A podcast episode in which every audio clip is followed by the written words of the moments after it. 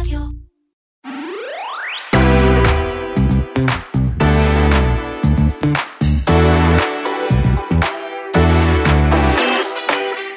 אחרי שבמשך שנתיים סיפרו לנו שזהו, כבר לא צריך משרדים, כולם עוברים לעבודה מהבית, אפשר לסגור את המשרדים, יש לנו זום, אנחנו מגלים שמי אם לא זום, מחזירה את כל העובדים לעבודה במשרד, לפחות במתכונת חלקית, והיא לא היחידה. למה חוזרים למשרד? למה זה טוב למעסיקים, אבל למה זה גם טוב לעובדים? נדבר על זה עם סופי שולמן, כתבת כלכליסט. ונסכם בקצרה את אה, עונת הדוחות של חברות הטכנולוגיה, ועומר יגלה לנו אם זה חדשות טובות או חדשות רעות. אתם מאזינים לקוקיז, פודקאסט ההייטק והטכנולוגיה של כלכליסט. אני עומר כביר. אני שירלי זינגר, מתחילים.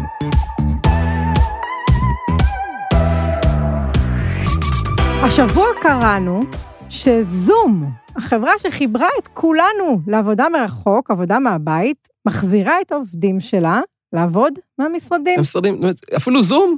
אפילו זום, אפילו זום. שהיא באמת סמל למעברו של כל העולם לעבודה מהבית. מחזירים את העובדים, וזה באמת מצטרף אה, לכל מיני אה, אה, כתבות וסקרים שאנחנו קוראים לאחרונה, למשל לוול סטריט ג'ורנל שדיווחו על משהו שנשמע ממש מובן מאליו, על חברות שמכריחות עובדים לעבוד מהמשרד ומתקשות הרבה יותר לגייס עובדים, בניגוד לחברות שמאפשרות עבודה היברידית. ובאמת, את יודעת, לפני שנתיים, שלוש, כולם אמרו, נגמר העידן של עבודה במשרד, עברנו לעבודה מהבית או לעבודה היברידית, עידן חדש בחברה האנושית, והנה, לאט-לאט, יש סחף בחזרה, יותר חברות מחזירות עובדים לעבודה במשרד, אה, מודלים, מודל היברידי, גם אם יש, הוא מתחיל להצטמצם ליותר ימים במשרד, פחות, על חשבון פחות ימים בבית. ומי טובה אה, לדבר על זה אם לא אה, ידידת הפודקאסט סופי שולמן, כתבת כלכליסט. היי סופי, מה נשמע? שלום חברים, מה קורה? בסדר, ברוכה השבה, לונג טיים. לונג טיים, וזה באשמתכם. כן, באשמתנו, אבל גם אנחנו לא היינו כאן הרבה זמן, והנה, מאוד מאוד התגעגענו, ואנחנו שמחים שאת חזרת אלינו. גם אני. והאם גם את מתגעגעת למשרד, כמו כל העובדים שעכשיו רואים אותו הרבה יותר מאשר אה, בשנה שעברה ובשנתיים שעברו? האמת, אני חייבת להגיד שאני ממובילת אה, טרנד החזרה למשרד. אני, באופן אישי, אני גם חייבת אה, למצוא קצת אה, מקום שקט, אה, תמיד הייתי חייבת בילדים שלי, אז אני חושבת שהרבה יכולים להזדהות. וגם אני חושבת שבסוף אין, אין תחליף למפגש עם הקולגות וקצת הפריה הדדית, brainstorming, ו- והיום יש, כמו שעכשיו כולם אוהבים להגיד בהייטק, המטוטלת הייתה בצד השני, ועכשיו המטוטלת עברה לצד הקודם. האמת היא כנראה תמיד איפשהו באמצע, אני חושבת שאנחנו בסוף, אה, גם עם הטרנד הזה שאתם מדברים עליו, ולגמרי בצדק, על אה, החזרה למשרד, אני חושבת שבסוף, אבל כן יישאר איתנו הדבר הזה, השינוי הקונספטואלי העמוק, שנותן כן לגיטימציה לעבוד מהבית, גם אם זה לא כל השבוע, אבל אני חושבת שיום-יומיים יישארו. אבל uh, אני חושבת שהיום כולם מבינים שאי אפשר לגמרי לא להגיע, וזה באמת פוגע ב, בשני הצדדים, גם בעובד וגם במעסיק. מהרבה מאוד, מהרבה מאוד מישורים. את יכולה לתת לנו אולי איזושהי תמונת אה, מצב אה, כללית של איפה ההייטק הישראלי נמצא בסקאלה הזאתי? כן, תראו, זה די משעשע מה אנחנו היום בתחילת אוגוסט 23, בדיוק כשקבעתי איתכם את השיחה, אמרתי, מעניין מתי היה הרעיון שעשיתי עם אור עופר, מייסד ומנכ"ל סימלר ווב, שעשה המון המון רעש והקים עליו בערך את כל תעשיית ההייטק, כשהוא אמר, זהו, אנחנו מתחילים להחזיר את העובדים למשרד, נגמר הפנן של עבודה מרחוק בלבד, והכוח חזר למעסיקים. בדקתי עכשיו, זה היה בנובמבר 2022, והמהומה שקמה אז, זה פשוט היה, אני חושבת שהוא בעצמו הופתע, אני פחות הופתעתי, אבל כמה דברים השתנו מאז, ובאמת, מה שהוא אמר חלחל לגמרי והתברר כנכון. למה? כי גם ההבנה הזאת שבכל זאת הפרודוקטיביות יורדת ולא צריך פה להיות איזה מומחה או אנליסט, מספיק לרדת למטה בשעות הצהריים לסופר השכונתי שלכם, או לבריכה, או כל דבר, או לשטיפת רכב, כדי לגלות שהרבה מאוד אנשים מסתובבים בחוץ ולא בדיוק עובדים, בזמן שהבוס שלהם בטוח שהם עובדים. אז זה דבר אחד. והדבר השני שקרה, המשמעותי, זה שהשוק, שוק העבודה השתנה. אם נגיד בעקבות אותו ראיון עם אור בנובמבר 22, הרבה אנשים כתבו בתגובות, בלינקדאין, בטוויטר, איפה שלא, בכל רשת חברתית אפשרית, זהו, עכשיו אנחנו יודעים לאן אנחנו לא נלך לעבוד, סימילר ווב זה לא בשבילנו. מה אתם חושבים אחרי כל הפיטורים וכל הקיצוצים שאנחנו חווינו בתקופות, בחודשים שחלפו מאז? היום העובדים לא יכולים להרשות לעצמם להיות כאלה בררניים, כן? לפני זה היו מחלקות שלמות שקמו והלכו בארגונים שאמרו, אנחנו עוברים ל... לא יודעת מה, ארבעה ימי עבודה מה, מהמשרד. היום השוק שונה, אין מה לעשות, הכוח הוא באמת אצל המעסיקים, לעובדים הרבה יותר קשה למצוא עבודה, וגם הם פתאום מודיעים שצריך להגיע למשרד הרבה, לעיתים הרבה יותר קרובות, הם פשוט עושים את זה. אני רוצה לתקן על משהו שאמרת, על הירידה בפוריות, ובאמת אה, יש הם לא מעט מחקרים שנעשו שבאמת מורים שיש ירידה בפוריות. בפריון, בפריון, פוריות אולי דווקא יש עלייה, כי אנשים בבית. נכון, נכון, נכון.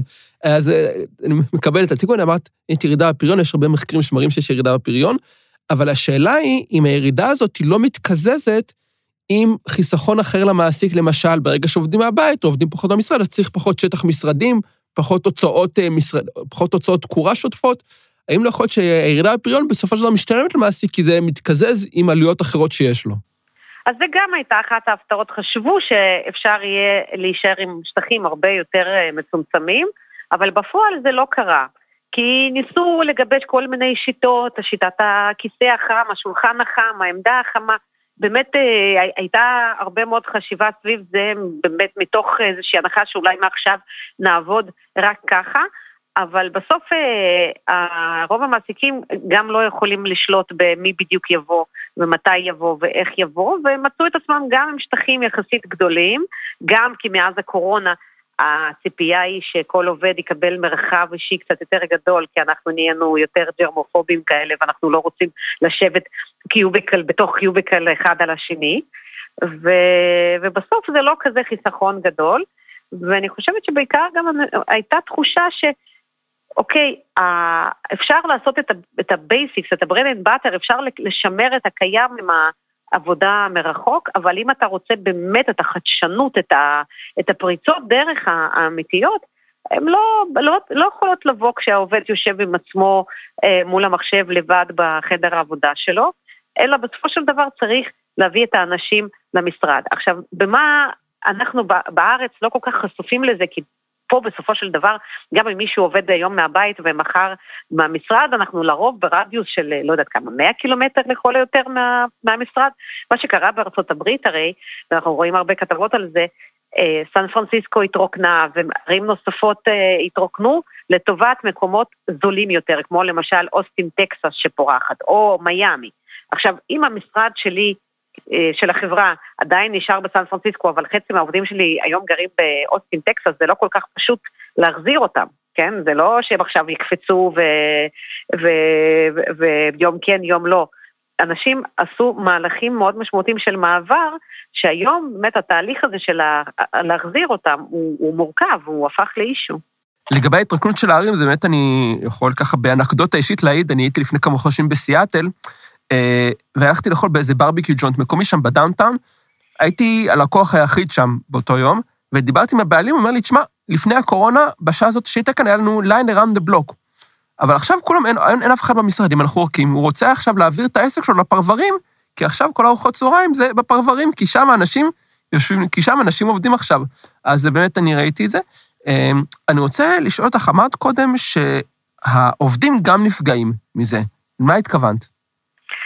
אז קודם כל עובדים נפגעים גם למשל כשאנחנו רואים את התהליכים של הפיטורים שהיו מאוד, אה, ראינו הרבה מאוד אה, בתופעה הזאת בחודשים האחרונים. בסופו של דבר הרבה מאוד מהעובדים הרגישו שאם אתה לא שם, אתה רחוק ולא רואים אותך, הסיכוי שלך להיות מפוטר הוא יותר גבוה, נכון? אם אתה, אלא אם כן אתה איזשהו טאלנט כזה סופר דופר, אבל בואו, זה החוק 80-20 אה, תמיד עובד, כן? 20 אחוז הם כנראה הטאלנטים המדהימים, ו-80 אחוז הם אה, עובדים שאפשר להחליף. אז זה, זה, זה, זה, עכשיו, זה עובד לשני הצדדים, כן? כי לפני זה הייתה תחלופה אדירה. כי בכל זאת העבודה מרחוק היא פוגעת ב-DNA הזה של, של החברה. של החברה, לא רק כסוסייטי, כן, של קמפני, הלכידות המסוימת, החברתית הזאת, היא נעלמת. עכשיו, בתקופה הטובה, היה לעובדים יותר קל לעזוב, או אפילו היו כל הסיפורים הקיצוניים האלה שהתגלה אה, שעובדים מסוימים עבדו בשתי עבודות בו זמנית, כן, כי הם עבדו מהבית ואף מעסיק אה, לא ידע על השני. אבל שוב, כשאותה מטוטלת זזה והחלו פיטורים, אז גם בסופו של דבר גם למעסיקים היה בהרבה מקומות יותר קל לפטר, להיפרד מהעובדים, כי כשאתה לא רואה אותם, וראינו גם את הפיטורים האלה בזומים המוניים, גם בתקופה, בהתחלה של הקורונה, זה הופך את הכל לפחות אישי, זה פחות, אה, זה יותר קל. וגם הזכרת את העניין הזה של אה, סיור אה, מוחות, שאני מניחה שגם לו יש תפקיד בהגעה למשרד. נכון, בסוף זה, זה בדיוק העניין, זה החדשנות, זה המנוע. זה, זה גם הרבה פעמים אומרים שבישראל יש חדשנות כזאת, כי הפאונדרים הם הרבה פעמים מדסקסים ומגלגלים את הרעיון עוד אה, שהם, עוד מהשירות הצבאי שלהם, ואז הם כל הזמן עוד קצת לשים אותו ומדברים עליו ומפתחים אותו, ובסוף עד שהוא מבשיל. כשאתה, כשכל אחד יושב עם עצמו בבית, אז ה... הדברים האלה, הפריצות דרך האלה, הם פחות קורות, אז נכון, אם אתה איש QA, אז אולי אתה ממשיך לעשות את העבודה שלך כמעט באותה מידה, אבל אם אתה איש אה, פיתוח, אז אתה, אתה צריך את העובד, את הקולגות, אתה צריך את אנשי המוצר, אתה צריך אה, אה, עוד הרבה מאוד פונקציות ש, שבסוף כשאתה יושב איתם בישיבה, במשרד, זה, זה יותר קורה. אני חושבת שאנחנו אפילו בעבודה שלנו, אנחנו מרגישים את זה שלפעמים כשמגיעים למערכת וקצת אה, מדברים אחד עם השנייה, פתאום אומרים, אה, אז, אז הרעיון הזה שחשבתי עליו הוא כן אה, מעניין אחרים, הוא לא... אולי אני אקדם אותו. כן.